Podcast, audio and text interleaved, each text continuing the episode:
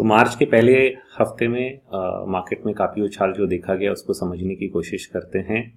ये जो उछाल देखा हुआ है, इसको समझने की हम लोग जब कोशिश करते हैं तो सबसे पहला जो कारण, हम लोग को सबसे आसान कारण जो दिखेगा, वो ये है कि फॉरेन इंस्टीट्यूशनल इन्वेस्टर्स ने भारत के बाज़ार में काफ़ी शॉर्ट पोजिशन खड़ा कर लिया था। स्पेशली अडानी की, का जो फियास्को है, उसके बाद उन्होंने इस पोजीशन को इंक्रीज किया throughout the month of February तो फेब्रवरी के अंत में स्पेशली जो लास्ट वीक में पाँच दस दिन का गिराव की गिरावट आई 18,100 से लेके फिफ्टी फाइव का आंकड़ा जो हिट हुआ एग्जैक्टली आई थिंक नौ दिन लगे थे उसको होने में। उसमें उनका जो शॉर्ट पोजिशनिंग है फिफ्टी सेवेंटी थाउज़ेंड कॉन्ट्रैक्ट से लेके बढ़ के one lakh thirty one thousand contracts के ऊपर पहुँच गया। एंड ये जो आंकड़ा है this was the highest short position since June 2022 जब निफ्टी 15,200 के लेवल पे बॉटम होके ऊपर आया था। तो 15,200 पे के लेवल पे जितना शॉर्ट था उसका उसके बाद नेक्स्ट हाईएस्ट उस टाइम नंबर था one lakh forty five thousand contract तो one lakh thirty one thousand contract उससे बहुत ज़्यादा दूर नहीं है। तो it's a pretty significant short position तो ये शॉर्ट पोजिशन की जो शॉर्ट कवरिंग है इसका इम्पैक्ट हमने फ्राइडे को देखा क्योंकि एफ़ ने कट किया करीब फोर्टी थाउज़ेंड कॉन्ट्रैक्ट्स कट किया उस दिन। So that was a significant reduction but they are still short तो शॉर्ट रिडक्शन पूरा नहीं हुआ है। सो so, इसको हम लोग एक कारण मान के चल सकते कि चलो ये शायद एक कारण के बाज़ार ऊपर आएगा। But when it comes to looking at short position I look at short position more as a sentimental factor मतलब कि भाव क्या है उनके? और जनरली क्राउड के। क्योंकि उनका पोजीशन जो है क्राउड के आ, सामने ही काफ़ी सिग्निफिकेंट है। अगर 30 40 percent of you know futures trading derivative positioning F के पीछे होता है तो it is a significant volume which we are looking at for sentiment तो सेंटिमेंट जो है उनके जो भाव हैं वो समझ में आते हैं कि जनरली मार्केट का भाव क्या है। बहुत ज़्यादा शॉर्ट का सिंपली ये मतलब होता है कि मार्केट में मंदी uh, की जो एक्सपेक्टेशन है वो वाइड स्प्रेड हो गई है। Uh, इसका ये मतलब नहीं है कि वो निफ्टी खरीद रहा है तो पूजा बाज़ार में सब स्टॉक चल रहे हैं तो क्योंकि हर एक स्टॉक तो निफ्टी से रिलेटेड नहीं है। बट क्योंकि ऐसा एक पोजिशनिंग आ गया है सेंटिमेंट इतना खराब हो चुका है, उस पॉइंट से फिर सेंटिमेंट सुधरता है, क्योंकि एक लिमिट होता है हर चीज़ का यू नो कोई चीज़ बिगड़ने की भी एक लिमिट होती है, और वो लिमिट शायद, उस लिमिट तक हम लोग पहुँच गए, और उस लिमिट से बाज़ार उछल रहा है। सेकेंड चीज़ फिर टेक्निकली हम लोग क्या देखेंगे, चलो उछल तो रहा है बट सच में बाइंग आ रही है कि नहीं? और पिछले तीन चार दिन का जो हम लोग वॉल्यूम पैटर्न देखेंगे तो निफ्टी में जो वॉल्यूम पैटर्न है क्लियरली ऐसा दिखता है कि वॉल्यूम्स आर राइजिंग मतलब खरीदने और बेचने का जो दर है वो बढ़ता हुआ नज़र आ रहा है निफ्टी के साथ साथ सो जब निफ्टी का भी भाव बढ़ रहा है और वॉल्यूम्स भी बढ़ रही हैं, ये एक इंडिकेशन है कि बाइंग इंटरेस्ट बाज़ार में वापस आ गया है, जो कि शायद पिछले बाउंसेस में इतना इतने सिग्निफिकेंटली नहीं दिख रहा था। और इनफैक्ट क्योंकि सेलिंग ज़्यादा था तो वो वॉल्यूम जब घटता है, हम लोग सोचते, चलो वॉल्यूम घट रहा है ऑल दो वॉल्यूम बहुत कम नहीं हुआ। स्पेशली uh, जो बजट के टाइम हुआ क्योंकि वो तो एक मेजर इवेंट है तो उस टाइम पे एक सेलिंग क्लाइमैक्स हुआ ह्यूज वॉल्यूम से वो बॉटम बना। वो बॉटम कई हफ्तों तक नहीं टूटा but eventually end of the month end of February में उस लो को हमने एक बार तोड़ा है। बट उस तोड़ने पे भी माइल्डली वॉल्यूम्स आए उतने उतना सेलिंग नहीं था जितना पहली बार देखा गया तो it's also a volume divergence volume divergence का मतलब है कि एक बार बाज़ार गिरता है हाई वॉल्यूम्स पे उसके बाद बाज़ार एक नया लो बना रहा है बट वॉल्यूम उतने नहीं है जितने पहले पहले थे। मतलब सत्रह हज़ार तीन सौ पचपन पे जो वॉल्यूम थे और सत्रह हज़ार दो सौ पचपन पे जो वॉल्यूम आ रहे हैं, वो काफ़ी कम है। तो a new low on lesser volume shows that selling pressure जो है वो कम हो गया एक न्यू लो पे। तो that is also a bullish volume divergence but bullish volume divergence का कंफर्मेशन तो तभी आता है जब भाव उछलते हैं, भाव ऊपर आते हैं तो अब आप बोल सकते हो कि हाँ भाई ये डाइवर्जेंस बना है। जब वो गिर रहा है तो अगले दिन तो वॉल्यूम बढ़ भी सकता है और it becoming become a bigger sell off that did not happen कई सपोर्ट लेवल्स थे उधर starting with the twenty month average followed by Bollinger band जो कि बॉलिंगर बैंड एक टेक्निकल सेटअप है जो कि आप अगर चार्ट पे लगाते हो it relates to to standard deviation from a moving average और typically twenty day moving average को प्लॉट करके बॉलिंगर बैंड को uh, मतलब भाव के टू स्टैंडर्ड डिविएशन ऊपर और नीचे एक बैंड हम लोग डालते हैं। तो हम लोग इस चीज़ को जब वीकली चार्ट्स पे देखते हैं that was also coming in at close to seventeen thousand no to twenty two forty तो उस रेंज में uh, कई सपोर्ट्स एक साथ एकत्रित हो गए और वो सपोर्ट से बाज़ार यू uh, नो में बाइंग इंटरेस्ट आया और वहाँ से फिर बाज़ार ऊपर की तरफ़ आने लगा। तो the sir this is the end of day setup तो मेरा ये सेंस है कि जितना भी हमने सेलिंग देखा जनवरी के महीने से लेके अभी तक बाज़ार ऐसा ही नहीं कि लुढ़क गया है, दुनिया भर उठ गई है एक्सेप्ट फॉर अडानी ग्रुप जिसमें कि 70 percent sixty percent eighty percent sell off high individual stocks में। बट बाकी का जो बाज़ार है और जो इंडेक्स का लेवल है, वो जनवरी के फ़र्स्ट वीक में उसने एक लो बनाया seventeen thousand I think seven hundred and seventy और उस लो को तोड़ के आज सेवनटीन टू फिफ्टी फाइव तक नीचे आया तो it's around two point nine percent okay not not even three just short of three percent तो समझिए थ्री परसेंट भी अगर मैं बोलता हूँ, दो महीने में थ्री परसेंट से ज़्यादा मार्केट नीचे नहीं आया तो इसको हम लोग क्रैश नहीं बोलेंगे, इसको हम लोग बोलेंगे नॉर्मल पुल बैक और ये नॉर्मल पुल बैक के बाद अगर बाज़ार ऊपर की तरफ़ वॉल्यूम से आ रहा है तो I think the pull back is over और जितने भी नेगेटिव न्यूज़ फ्लोज थी, जितनी भी नेगेटिव न्यूज़ स्पेसिफिक इस इशू से लेके, और बाकी भी कई स्टॉक्स जो करेक्ट हो रहे थे, क्योंकि जो जनवरी के रिजल्ट्स हैं they were not the best of the season पिछले तीन रिज़ल्ट सीज़न के हिसाब से ये रिज़ल्ट सीज़न सबसे ज़्यादा फ्लैट था, क्योंकि सेप्टेम्बर में भी I think the result were pretty strong but they sort of petered out in January global economic slowdown का एक इम्पैक्ट आया और डोमेस्टिक भी जीडीपी ग्रोथ जो है क्वार्टर में 4.5 परसेंट अभी रिपोर्ट हुए दो दिन पहले। तो this slight slow down in activity जो देखा गया है नॉट अक्रॉस सेक्टर्स क्योंकि सर्विसेज़ पीएमआई देखेंगे तो that was that came in higher तो every every factor is not gone down okay some factors have flattened out partly क्योंकि interest rates हमने बढ़ाए हैं तो कहीं पे that has a slight impact on borrowing and spending की जो एक्टिविटी है.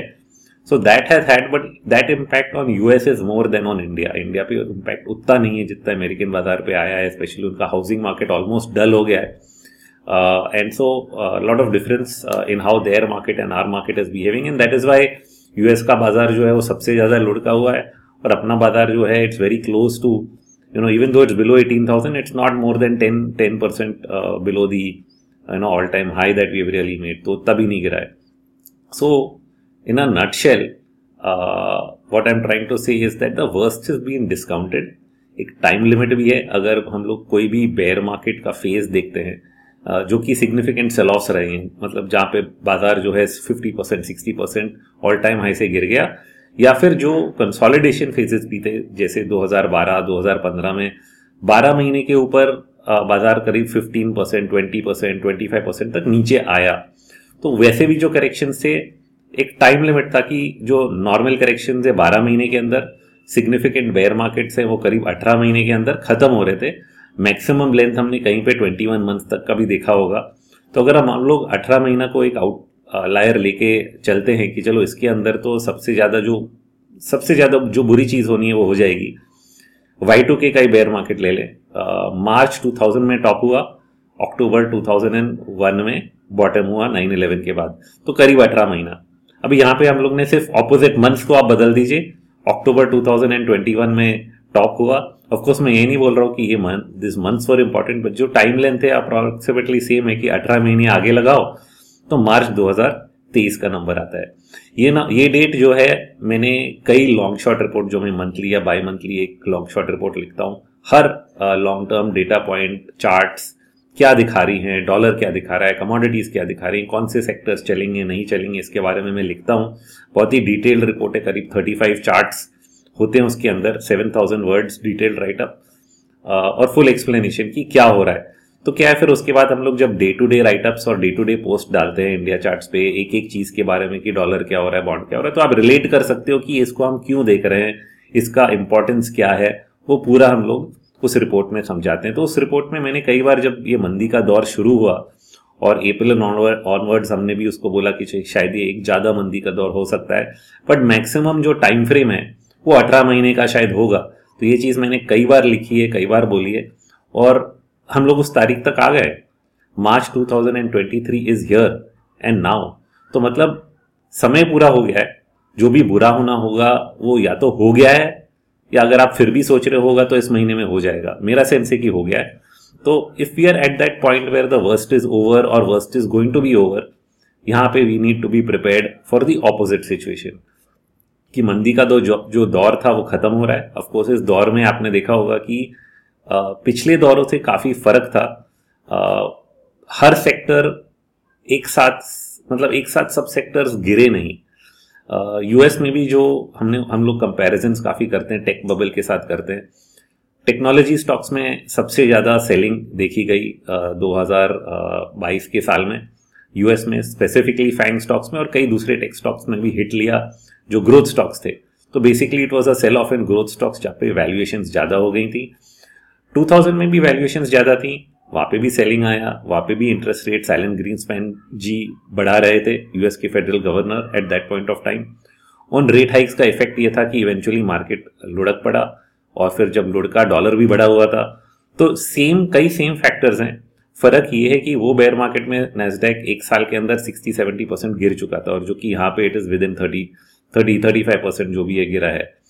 और उसमें फिर ग्लोबली जो टेक बबल बन गए थे, वो भी सब अनवाइंड हुए तो every market was following India also all stocks for following together फ़र्क यह है कि यूएस का भी टेक स्टॉक मार्केट गिरा बट इंडेक्स जो नेस्डेक कंपोजिट है, वो पिछले बार के हिसाब से कम गिरा। और उस हिसाब से अपने आप ही जो स्टॉक्स है इंडिविजुअली कई स्टॉक्स ने रिट्रेसमेंट्स किए फिफ्टी परसेंट भी डाउन है थर्टी परसेंट भी डाउन है।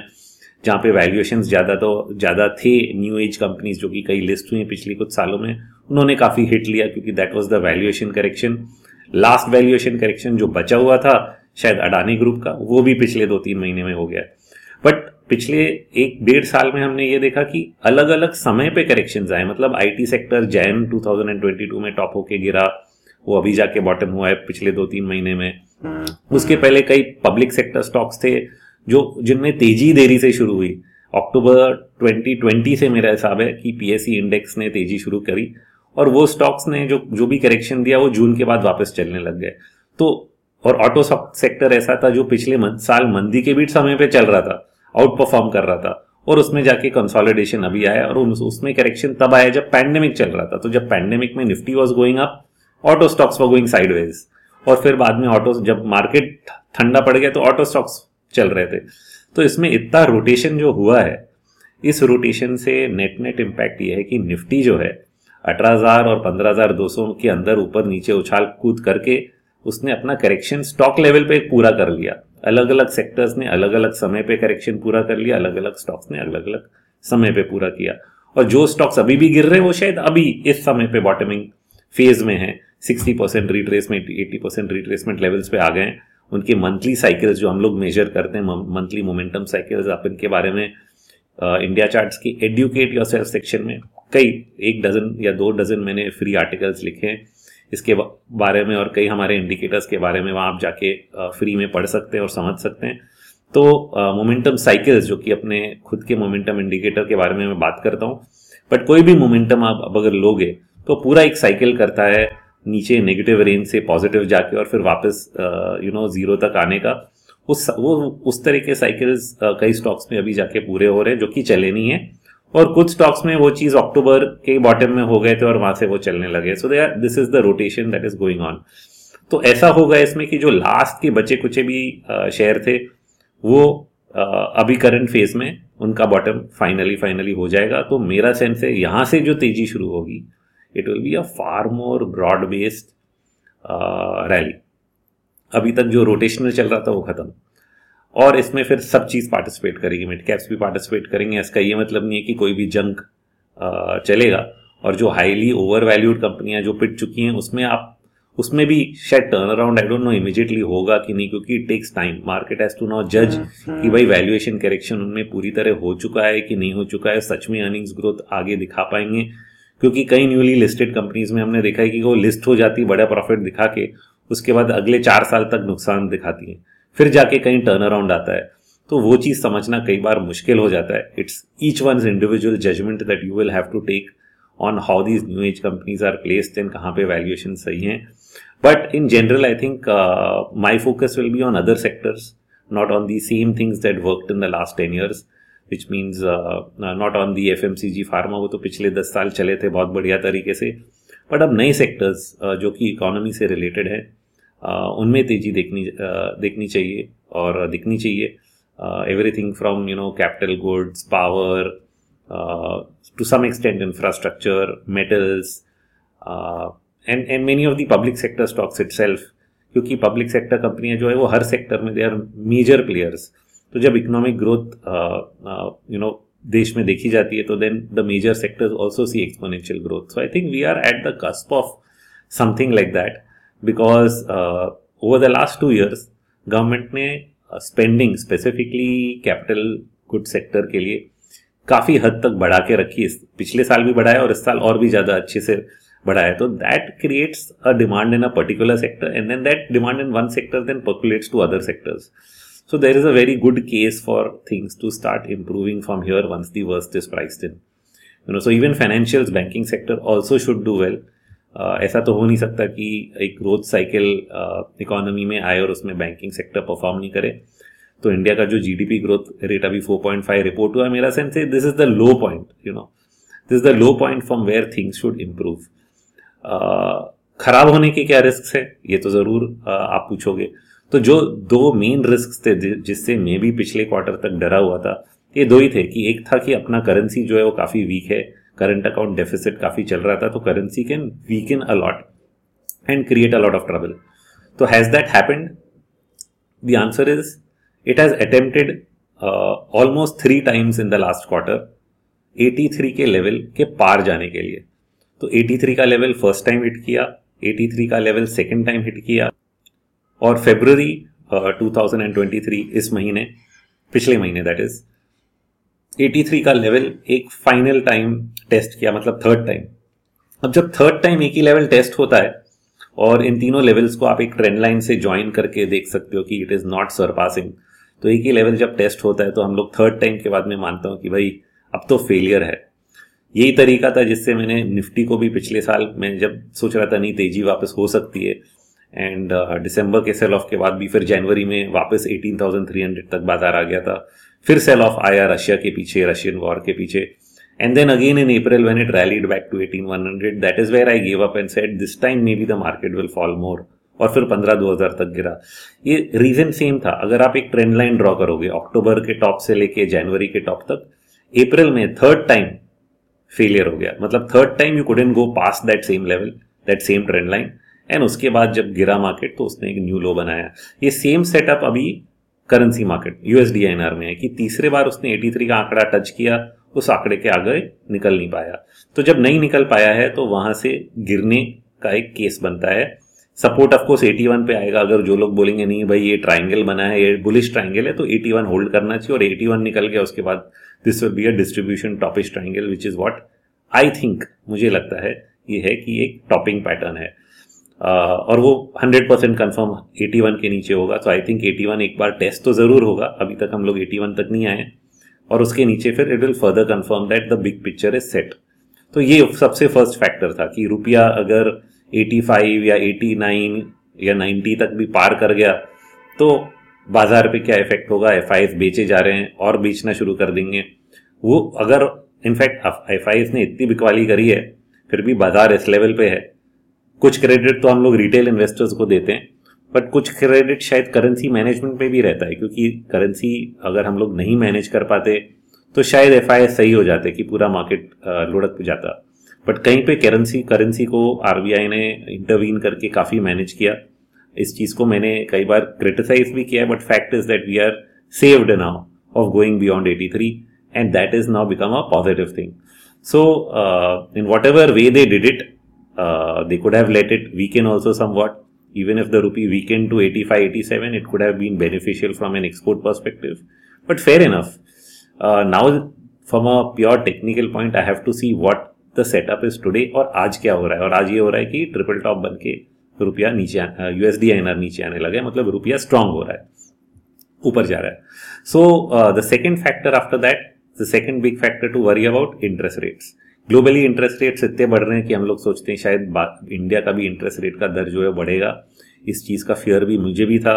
7.5 परसेंट के ऊपर जब भी निकल गया स्पेशली 8 परसेंट जितने मार्केट में डीप करेक्शन या सडन करेक्शन आए वो 8 परसेंट के बाद आए तो कई बार बाज़ार 8 परसेंट तक भी इंटरेस्ट रेट को, दर को इग्नोर कर देता है, क्योंकि सोचता है, चलो, बढ़ा है but it will not have such a significant impact अगर ग्रोथ है तो कंपनियाँ इसको संभाल लेंगी। बट एट परसेंट के ऊपर जाते ही फिर मार्केट्स में करेक्शन आया है। ऐसा एटलीस्ट पिछले दस सालों में मैंने देखा है। तो as it got closer to seven point five percent ऐसा ही लग रहा था कि शायद अगर ग्लोबली रेट्स बढ़ रहे हैं तो अपना भी जो इंटरेस्ट रेट का दर है 7.5 के ऊपर निकल जाएगा। So this is the second thing to watch out for June के महीने से लेके अभी तक ten year G sec bond yield जो है भारत के गवर्नमेंट सिक्योरिटीज का, उसने थर्ड टाइम इसी लेवल को टेस्ट किया है। और यहाँ पे भी सेम चीज़, अगर हम लोग एक ट्रेंड लाइन बनाएँगे, जून के टॉप से लेके सितंबर के टॉप और फिर अभी के जो अभी रिसेंटली लास्ट फ्यू वीक्स में हाई बना है in fact last few days में, वो 7.47 परसेंट एग्जैक्टली उसी ट्रेंड लाइन पे जाके रुका है। हमें ये अभी देखना है कि इस ट्रेंड लाइन से ये इंटरेस्ट रेट का दर नीचे आता है कि नहीं। मेरा सेंस है कि थर्ड टाइम टेस्ट करा है और थोड़ा भी नीचे अगर आ रहा है तो शायद क्योंकि ग्लोबली ऑल्सो इंटरेस्ट रेट्स बहुत रिसेंटली बढ़े हैं बट अब बाज़ार उसको इतना महत्व नहीं दे रहा है। अगर आप रिएक्शन देखेंगे सिर्फ़ रिएक्शन कि टू ईयर टू ईयर जो बॉन्ड यील्ड है यूएस के बाज़ार में it went to an all time high almost five percent तक आ गया। और फिर भी एस एन पी हो डाओ हो इसमें जो रिएक्शंस देखे हमने ग्लोबल मार्केट्स में देखे यूरोपियन मार्केट्स में या एशिया में वो बहुत सिग्निफिकेंट नहीं थे। Yes there was a correction but उसके बाद सडनली बाज़ार उछलने लगे। तो आ, अब इस बार ऐसा लग रहा है कि almost after one one and half year या two year in fact bond yields तो करीब 2020 में ही टॉप हो गए थे यूएस के। आ, मतलब बॉन्ड मार्केट मतलब यील्ड्स बॉटम हो गए थे। और तब से यील्ड्स बढ़ रहे हैं। बट क्या है zero to one to two to three तब तक मार्केट इग्नोर करता है। वो फोर परसेंट के बाद पैनिक आने लगा। और अब फाइव परसेंट के पास आसपास आते आते ऐसा लग रहा है कि उस पैनिक को भी एग्जॉस्ट कर दिया। बाज़ार उसको नजरअंदाज कर रहा है। मतलब the bond market must be in the last stage of this fall US bond market तो अगर वो भी लास्ट स्टेज में है तो ऐसा ही होना चाहिए कि वहाँ पे कहीं पे bond yield will ease you know it's not that it will start reducing significantly क्योंकि अभी भी वहाँ रेट्स जनरली हाई हैं हाई रहने वाले कुछ टाइम तक, जब तक कि इन्फ्लेशन का रेट कम हो जाता है. But maybe the bond yields will stop going up and because of high interest rate जैसे इकोनॉमिक स्लो डाउन होगी तो demand for bonds also increases तो कई बार बॉन्ड मार्केट्स में रैली आ जाती है. And that may therefore reduce the pressure on the bond market and similarly उसका जो डायरेक्ट इम्पैक्ट है, वो अपने बाज़ार पे आएगा कि हमारा जो बॉन्ड यील्ड है, जो 7.5 परसेंट के दरवाजे पे नॉक करे जा रहा है हाँ वो शायद वहाँ पे रुक के नीचे आ जाए। And so that's I think the key last thing to watch out for currency already reverse हो गई है पिछले हफ़्ते में। बॉन्ड यील्ड में वो रिवर्सल आना बाकी है। रुक तो ज़रूर गया है बट थोड़ा और अगर नीचे आएगा तो एक कॉन्फिडेंस आएगा कि yes this pattern has played out we have three tops और थर्ड टॉप के बाद अगर बॉन्ड डील नीचे आ रहा है इंडिया का तो then it would be a very clear cut signal that the pressure has actually gone away from our bond market and then interest rates can slowly start easing और बाज़ार जो वेट नहीं करेगा कि कब आरबीआई रेट कट करेगा markets move in anticipation तो एक बार वो एक सेंस आ गया कि भाई यहाँ पे प्रेशर uh, uh, हट गया है। तो markets will start anticipating that and starting to go up तो my sense all of these things are falling into place after eighteen months of a very grudging up and down bear market it could have been down and down जैसे कि पहले bear phases थे। Easier predict करना होता क्योंकि एक model रहता है पिछला कि हाँ भाई, ऐसा पिछले बार हुआ, ऐसा ही इस बार होगा। But this time because of this variation and rotation the model was not the same in fact uh, इस तरह का रोटेशन हमने प्री पैंडेमिक ईयर्स में देखा था क्योंकि market at started to top out in 2018 India के जितने मिड कैप इंडाइसिस है 2018 में पीक हो गए उसके बाद गिर रहे थे निफ्टी फिर भी दो बार उसने नया हाई मारा उसके बाद uh, और फिर that entire pattern completed in Jan of 2020 just the month before the pandemic and the shutdowns two months before the shutdowns so वो पैटर्न uh, जब बन रहा था then also there was lot of rotation कई sectors और stocks थे जो पहले ही पिटने लग गए थे बट निफ्टी नहीं गिर रहा था और वो एंड तक खड़ा रहा खड़ा रहा रोटेशन होता गया and then pandemic caused the correction तो that was the first time we saw rotational topping ऐसा नहीं कि 2018 में मिड कैप टॉप हो गया तो उसके दो चार महीने के अंदर निफ्टी भी गया और फिर दोनों नीचे जा रहे हैं। ऐसा नहीं हुआ। So that was the first time we saw this kind of rotational otherwise typically top हो जाता है, फिर बाज़ार एक डाउनवर्ड ट्रेजेक्ट्री में रहता है, चाहे वो ओवरऑल फॉल कम हो या जाता but downward trajectory downward channel some kind of pattern which is in the downward direction वो उस बार नहीं हुआ था और इस बार भी इंडिया में हमने देखा कि same thing is not happened it is followed the 2018-22 model which is very very new क्योंकि वो उसके पहले कभी हुआ ही नहीं है। And therefore it is very hard to anticipate क्या भाई ये क्या नया तरीका है बाज़ार का बिहेव करने का, जो कि पहले कभी देखा नहीं गया है। जिसमें इतना रोटे, इतने रोटेशन से बाज़ार चलता ही रहता है। Even though some stocks and sectors are falling others are keeping it up and it never looks like it wants to fall and then now the time is over so it from a price correction it has become a time correction 18 महीने गुजर गए और समय होते होते individual stocks में भी correction हो गया and a time wise correction has been completed but it's hard to anticipate i know there are some people even in uh, i think september october who told me can this be a time wise correction and i have sort of backed off from that idea because I cannot be sure when panic was still there in the US bond and dollar markets. ऐसा बोलना कि this will only be a time wise correction was difficult even though we were bullish at 15200 and we were bullish in September I mean at, in October also at 17100 we still thought that these that we don't know whether this will end as a time wise correction or there will be an eventual deeper sell off because global equities are weakening वो चीज़ शायद दिसंबर या जनवरी से समझने आने लगी and from that point on I slowly turned uh, more positive.